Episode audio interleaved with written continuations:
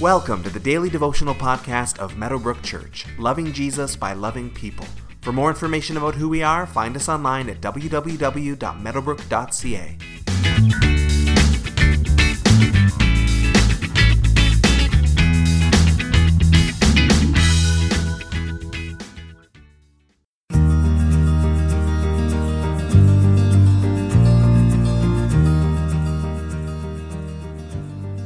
It's probably a pretty normal human reaction to try and dodge responsibility for our actions. That actually starts really young in us as kids, and for some of us, it actually never really goes away.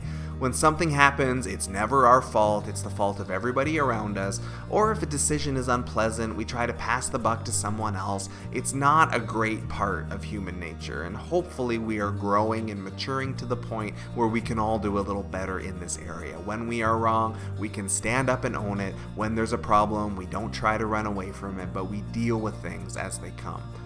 But we see this very human quality in full display in today's verses.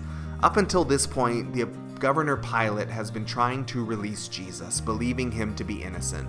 A tough decision has to be made as the crowd screams for Jesus' blood. It's Pilate's decision to make, but he's not really up for it. Matthew chapter 27 verses 24 through 26 says, when Pilate saw that he was getting nowhere, but that instead an uproar was starting, he took water and washed his hands in front of the crowd. I am innocent of this man's blood, he said. It is your responsibility. All the people answered, His blood is on us and on our children. Then he released Barabbas to them, but he had Jesus flogged and handed him over to be crucified.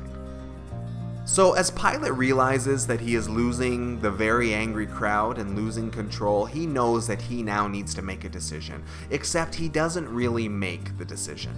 He essentially says, I give Jesus to you, crowd. You decide what to do with him. He decides not to decide, in essence, but he hands Jesus over to the angry mob, knowing full well what they are going to do to him next.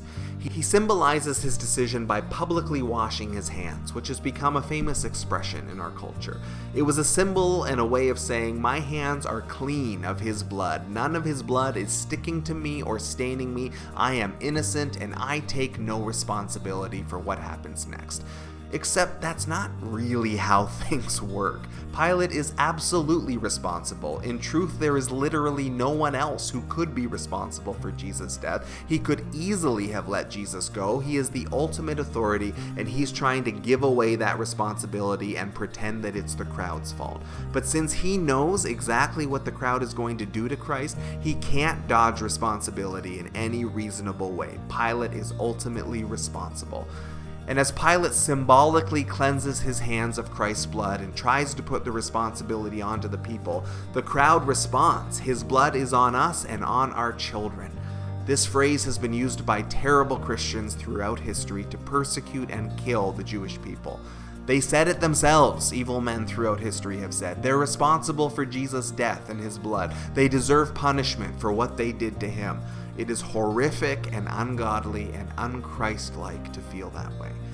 But there also might be a more hopeful application to that phrase. The Jewish people would be held responsible by God for shedding Jesus' blood, by Him, and not by so called Christians with swords in their hands.